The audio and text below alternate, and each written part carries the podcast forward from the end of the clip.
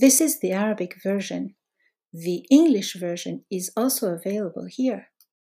لقد شعرت بالضيق حقا عندما أدركت هذا الصباح وأنا في طريقي إلى الحمام بعد حصة الرياضة المائية أنني نسيت فوطتي. الجانب المشرق هو أنني كنت أحمل معطفي المحشو بالريش مما سمح لي بالتدفئة على الرغم من عدم قدرتي على تجفيف بدني.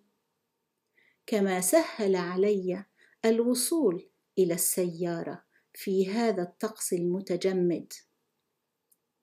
هل تجد نفسك أحيانا في موقف صعب وتكتشف أنه ليس بتلك الصعوبة في النهاية؟